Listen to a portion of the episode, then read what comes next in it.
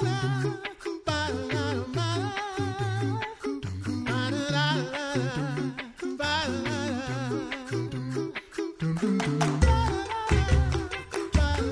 listening to the Coffee Hour. I'm Andy Bates. I'm Sarah Gulseth. Happy St. Valentine's Day. It is February 14th. It is Monday, and it is time for Mental Health Monday with Deaconess Heidi Goehmann in just a moment. Thanks to Concordia University, Wisconsin for supporting the coffee hour. Find out more about Concordia University, Wisconsin at cuw.edu. Live uncommon. Happy Valentine's Day, Deaconess Heidi Goehmann, and welcome back for more of Finding Hope. Happy Valentine's Day. I have to tell you that, like, I think it's so appropriate that we're talking about family life on Valentine's Day because for me, it's always more about that.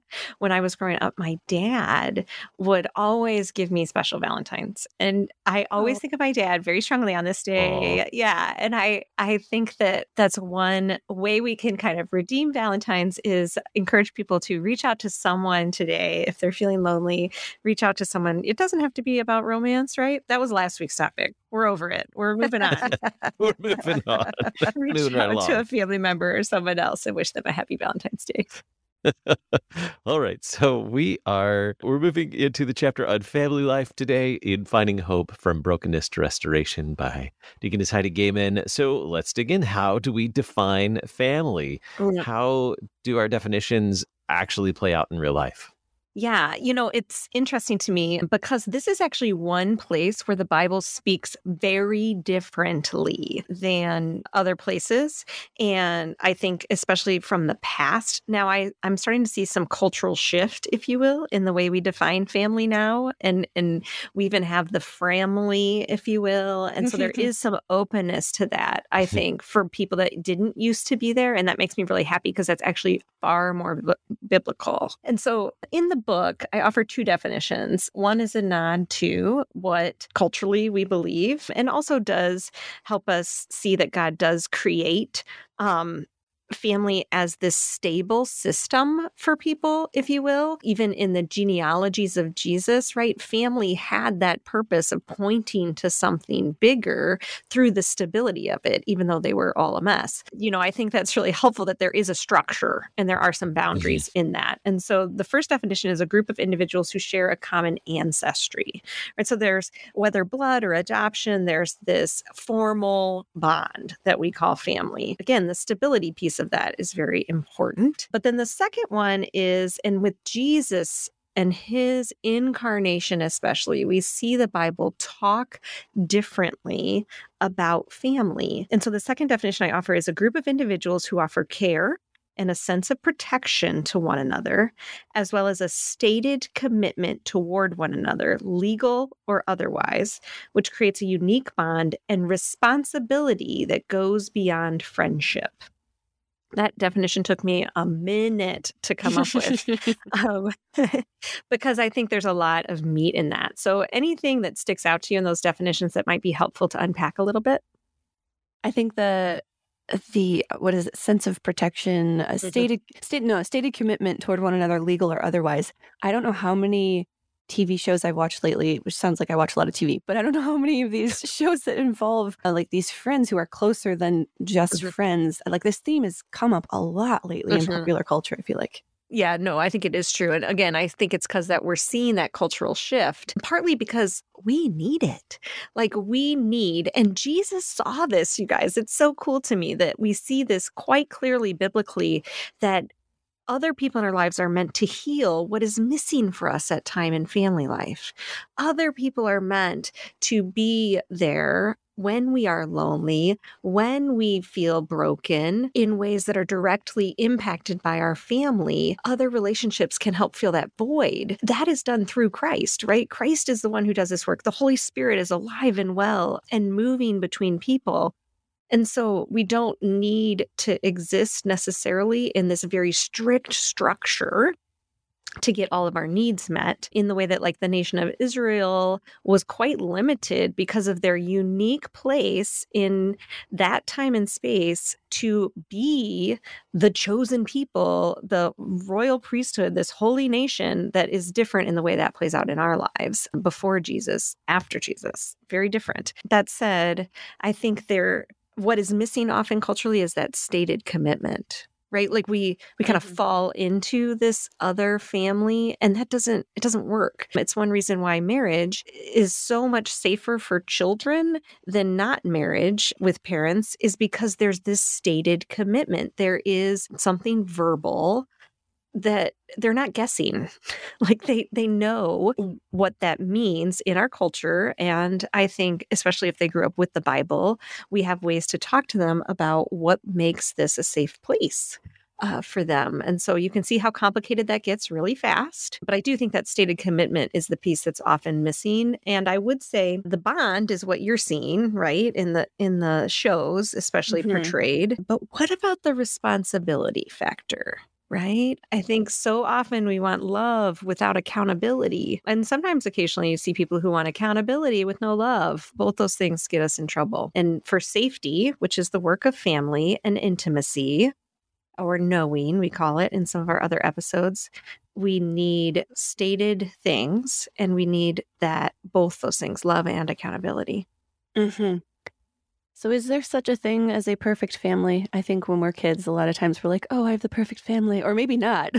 maybe it's the Or the opposite, side of that spectrum. We're far more honest than that, maybe generally generationally now. Yeah. Like, you know, yeah. It's so funny because it is, I think you know the easy, the easy answer to that is no. Of course, there's Right. not a perfect family because there's not perfect people because that's the only Jesus. Jesus, even his family wasn't perfect because it was other people. like, you know, um, there's some beauty and grace in that. Uh, but at the same time, I think we we instead do this other thing where we create two categories like there's a good family and then there's the bad family. And so that's not helping us either. Instead, one way that I put it in the book is that family life is broken people living together sharing hope and maybe sometimes not sharing hope.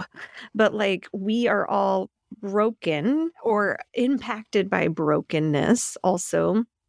And so family is actually one way I think God brings into our lives to help us heal in that brokenness, to have a safe place to be messy and imperfect and learn and grow and be told we're loved anyway. I do think that that is the place of family. And so family more than anything. So the more intimate your relationships are, the more messy they are going to be, we talked about.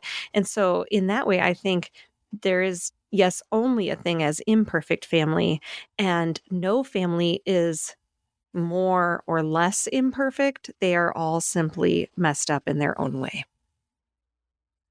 Hmm. Yeah, I think we we often we acknowledge that there's no such perfect no such thing as perfect family because we live in a broken world. But I think we often like you said there's the good family and the bad family. You often think of okay, well, there's no perfect family, but gosh, that family they're as close to perfect as you can get in this Mhm, life. mhm. And we all want to try to be like that perfect or close to perfect family. Mm-hmm. Yeah. And I do, I mean, I'm a trauma therapist, right? So it is important to recognize that there is definitely like a spectrum of health and Mhm. unhealth in families. We all need to deal with our mess. We all need to be honest about our mess also is one and and allow people that honesty. I think what you're talking about andy is especially in the church we do this. Like we we need to look buttoned up. Like we need to Mhm. look like we have it together or we have that assumption that everyone else has it together and we don't. None of that's working for us right? So we just need to set it aside and deal with our own stuff. Be grace places where other people feel comfortable dealing with their stuff so that we can move along the spectrum of health towards something that supports more wellness in our families. Some people, unfortunately, and this is part of brokenness, had a lot handed to them. A lot of junk handed to them and their families. And so I want to honor that alongside people and and say like I know that that is very challenging to come out of, but there can be health in all of this. And so, a big work in therapy is honoring both the things that our families brought us, no matter how messed up, the ways that they have brought maybe if not even safety have brought an awareness of ourselves and what we want in our life alongside all the pain and all the baggage. And so I don't believe in good families and bad families. I believe in really broken people trying their best and needing to discover how God is redeeming all of that and how he brings good into all those places. So, where do we find that? Where do we find the hope and grace in the midst of our broken family life? Yeah, I think it's interesting that God sent Jesus to walk uh, among us, to live among the mess. And I think hmm. that is step one is understanding that like our mess isn't too great for Jesus to walk among. And so while Jesus is already there and while the Spirit lives in baptized believers and all that good stuff, I do think we can actively invite Him further into that and maybe like open ourselves up more to God working in that. And so we just start having the conversations about where's the brokenness? Where do you, where do you see brokenness in our family? like, let's be honest and developmentally appropriate with children, but they are capable of this conversation. It, you know, even with the very youngest children saying to them wow like i kind of made a mess there in that didn't i? Or i mom shouldn't have said it that way. Like that was a way that i bring some mess into our family and i want it to be better for you so i want to apologize for that and ask for your mm. forgiveness things like that. And so we can have really honest as kids get older the dinner table especially but other spaces where we can have this conversation of where do you see brokenness around us but also in us is massively powerful for finding the hope that again really wanted to call this bro this book the power of calling brokenness by name but we wanted to emphasize finding hope is what actually comes from that. When we call mm-hmm. the brokenness by name we can see the hope. We can say I see Jesus here in that brokenness, not over here apart from it. Because there's no apart from it, by the way. There just isn't. it's, you know, just the way brokenness is. It is Mental Health Monday with Deaconess Heidi Goehmann taking a look at family life in finding hope from brokenness to restoration. We'll continue the conversation in just a moment. I'm Andy Bates. I'm Sarah Gulseth.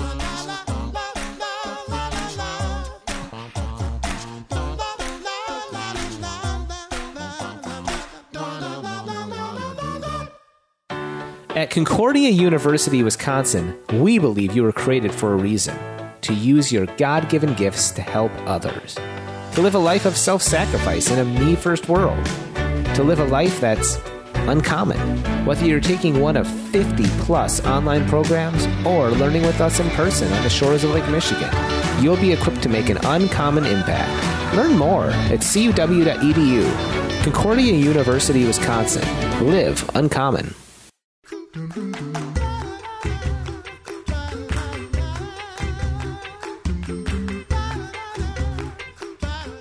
Welcome back to the Coffee Hour. I'm Andy Bates. I'm Sarah Gulseth. It is Mental Health Monday. Taking a look at family life in Finding Hope from Brokenness to Restoration, the book by Deaconess Heidi Goehmann. And it is Mental Health Monday, so we get to talk with Deaconess Heidi today. We are digging into family life. So we know there's no perfect family life. We're talking about where we find hope and grace in the midst of this broken family life. And you you pointed out the importance of being able to identify brokenness and call it by name. What are ways that you do that in a even on a daily basis. You talked about like, you know, a family dinner. How, help us do that. Help us. Uh, how do we find and uh, how do we identify brokenness and call it by name so that we can yeah. then move to grace and hope? Yeah, I think one of the best ways I've learned to do this as a start, like you're starting to try to do this, right? Is number one, you know, just listen. I think that we want to guide the conversation often, especially as parents, but we want to kind of control the conversation a lot. And so instead, eh, listening and asking questions you're going to get to those topics. Like the world is hard, there's plenty out there. So you'll get to the topic of brokenness if you listen and ask deeper questions. You know, that said, one way I've found that it's really helpful is using highs and lows. And so sitting down and instead of saying how was your day one way we can talk about these things more clearly is to say like okay what was your, the high and low of your day so in doing that you're recognizing that there's brokenness that there's going to be lows that not everything is like whoa it's great it's mm-hmm. fine it's perfect right and so highs and lows help us do that and also help us normalize you know navigating brokenness and hope which brings more excuse me it brings more hope because it feels normalized that we're not the only ones who have highs and lows. This is life and we're doing it together. So, what happens then when we when we experience brokenness in uh, in the world and we try to use our family life as a way to escape the brokenness that we experience maybe outside of that family life yeah, I think that key word there is escape. Like we want our families to be refuges. So let's let's utilize them as a refuge from the brokenness of the world. Escaping and and in doing that, like I think we try to bubble our families, if you will, right? Like we try to craft a small globe around them of an invisibility cloak so that they're not touched by the world's brokenness. The problem is that brokenness exists inside the globe, right? Mm-hmm. And there it's permeable no matter what we do, it's permeable. And I think I sit with so many families that feel feel so frustrated, Christian families especially, of this permeableness of the brokenness. Like we tried, we tried to protect them, we tried to make it work here and keep this as this safe zone. And really, we keep it safest by admitting the brokenness of the world, by having conversations about it, and instead of escaping it, calling it by name and also connecting it to to Christ and his healing and redemption and restoration. And so, okay, your child has a bad day at school and maybe they were bullied that day. Maybe someone said something that was really hurtful. And this is not uncommon, right? Um, mm-hmm. They come home and I can either choose to like take them out of the school, which at some point might be a good choice. You know, like there's no judgment here, only scenarios. And so I can uh, you know, kind of rip them away. I can try to renegotiate everything. I can make that bubble wider, if you will, or contract it closer to them. Or I can walk with them and navigate it by conversing, by asking questions, by saying, like, God is in this. I wonder where you see God. I wonder how I see God. And like, sometimes that's hard to see. Let's open the Bible and see what he's doing and what he promises and then continue navigating it. That doesn't mean the, the end result is different. It doesn't mean you're maybe not going to like have your child switch schools. It just means that you're not escaping it. You are walking in the brokenness with Christ's hope wrapped around you into into the world. And that's, you know, what he says in John is not, I've, um, in the world but not of the world is mistakenly understood as like God is creating these bubbles for us and we just need to live in the bubble. Really he says I've I've also put you back in the world but with my word in hand. And so that's what we want to offer for our families that refuge of support and comfort and God's promises, but admitting the permeableness, if you will, of the boundary. So a few weeks ago, we learned about safety and knowing. Let's revisit that and why are they important, in particularly in this topic of family life? Yeah, uh, well, using what we were just talking about is, I think we saw the importance of safety. Like we do want the world to be a safer place for people, and the the world itself isn't necessarily always going to do that because it is broken, but either will our families. And so I think in family life, safety comes in creating and embracing some boundaries, but then also talking about when those boundaries are broken, right? So we're just talking active confession, essentially, of both my own stuff and the sin I bring into our families, offering that for the people in my family, and then also uh, bringing absolution for me and my family members each day. Families are messy. And again, they will be messier because they are more intimate than our other relationships where we are kind of trying to keep ourselves buttoned up a little bit. Like, if they're truly a refuge, you're going to see some stuff because you know, we can only hold it together so long. And this is why kids in particular, they can emotionally regulate all day at school maybe but then they come home and then your like 10 year old is having a toddler tantrum and you're like what is going on it's because home is safe for them the same is true for adults. I don't know about you guys, but 4 p.m., I get kind of hangry and a little grouchy, and I've been working all day. And then maybe my family doesn't get my best self. And mm-hmm. so that's where the knowing interacts. So, in working on the confession and working on absolution, on caring for each other in that, um, we also begin to know one another and to be able to say things like, Hey, maybe you're hungry. Like, can I fix you a sandwich? And then we learn about ourselves in that process. And then while we're eating our sandwich, then we're talking about our days and we're knowing each other more. And so it's this real lovely interaction of safety and knowing um, just like zinging all over the place, almost like neurons inside of our brain that happens and builds this structure that is family in a real meaningful way. It is amazing how food can really uh, fix so many emotional issues. It's true. Naps and snacks. Mindful eating goes a long way in sharing the intimacy and safety and knowing. It's very true. Now you've mentioned a, a, few ways of building safety and knowing, but you also you talk about some biblical concepts in in the book. What forgiveness, freedom, truth, and love, honor. Can you unpack those a little bit more and and the how they help with all of this?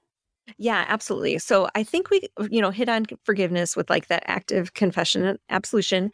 I would say that the last episode that we had on romantic relationships really talked about accountability in love and the interaction there and how we want that in our families. And then I would say, let's talk about speaking truth in love. That's a good mm-hmm. one to land on. And so this is when I think we forget so often uh, that we need we need both and both is the complete gospel not one or the other right and so sometimes, especially when it comes to correction, whether it is with children or whether it is with simply relationships, like me talking to my spouse and wanting something different from him than he's currently giving me for, say, a chore or something like that, I need to speak truth and love in that. It's not just how we talk about like abortion in the world out there or how we evangelize. It is these family processes that need truth and love. And so when I communicate with my husband, then saying, like, I really recommend wrapping it in love, if you will. And the truth is this the kind of core center thing. And so when we talk to someone, validate that we appreciate what they're doing or we recognize their value, which is that love component on the front end. And then to to speak the truth to say like okay so this isn't working for me in our family right now. Can we negotiate something different? And communicating our needs is part of truth i think. And then on the back end making sure that love is where we land. We can be a whole bunch of angry in the middle and maybe irritated but making sure we land in that safe place where there is refuge is a really really good thing. And so i think speaking truth in love happens again in honest conversations but that is is especially when we need to bring the more direct conversations about our own baggage and our own sin and other people's um, sin or brokenness and the way it's impacting us. Whereas, you know, before we talked about just talking about brokenness and its existence and calling it by name, now we're talking about like getting what we need in our relationships, asking for help, those kinds of things. That's where truth and love conversations come in. What about freedom? What does Christ's freedom look like in family life with just about a minute and a half? Sure. I think the most important thing is that there's no one right way. There's no there's no ideal for family life. There is like I said that spectrum of what's supporting our wellness and what is not supporting our wellness, whether individually or as a community that is called family. And so I think there's a whole lot of freedom in that. Again, there have been places where the church on earth or certain materials, I think, have either accidentally or on purpose made us feel kind of junky about this. Like we need to be better Christians and have better families. And while we're all looking for tools, and, and I recommend looking for tools, I'd be careful about picking up anything that tells you how to be a family. I really encourage instead gather around God's word, read the Bible stories, read about families like Joseph's family who just was such a mess and see the redemption in it, see what was working and what wasn't working, talk about it. I really think that that is serves families better than picking up a ton of resources that have like X, Y, and Z way to be family. And I, I love the Christian church on earth, but in this way, the small C church, I think, has really done some disservice for people in in misleading them to believe that there's one right way. And they just need to find it. Finding Hope from Brokenness to Restoration from Heidi Goehmann. You can find it at cph.org. So you can, if, if you want to dig in more into this topic of family life, it's a great chapter. But we've enjoyed all the chapters and we have more to discuss. Next week, we'll continue the conversation. Thanks so much for joining us again for Mental Health Monday today, Heidi. Hey, thanks for having me. Look forward to our next discussion. And happy Valentine's Day. thanks for joining us, everybody, for Mental Health Monday. I'm Andy Bates. I'm Sarah Gulseth. The Coffee Hour with Andy and Sarah is a production of KFUO. To support the Coffee Hour and KFUO Radio, visit kfuo.org. You can also text KFUO to 41444 or send an email to gifts at kfuo.org. And you can call us at 800 844 0524. KFUO. Christ for you, anytime, anywhere.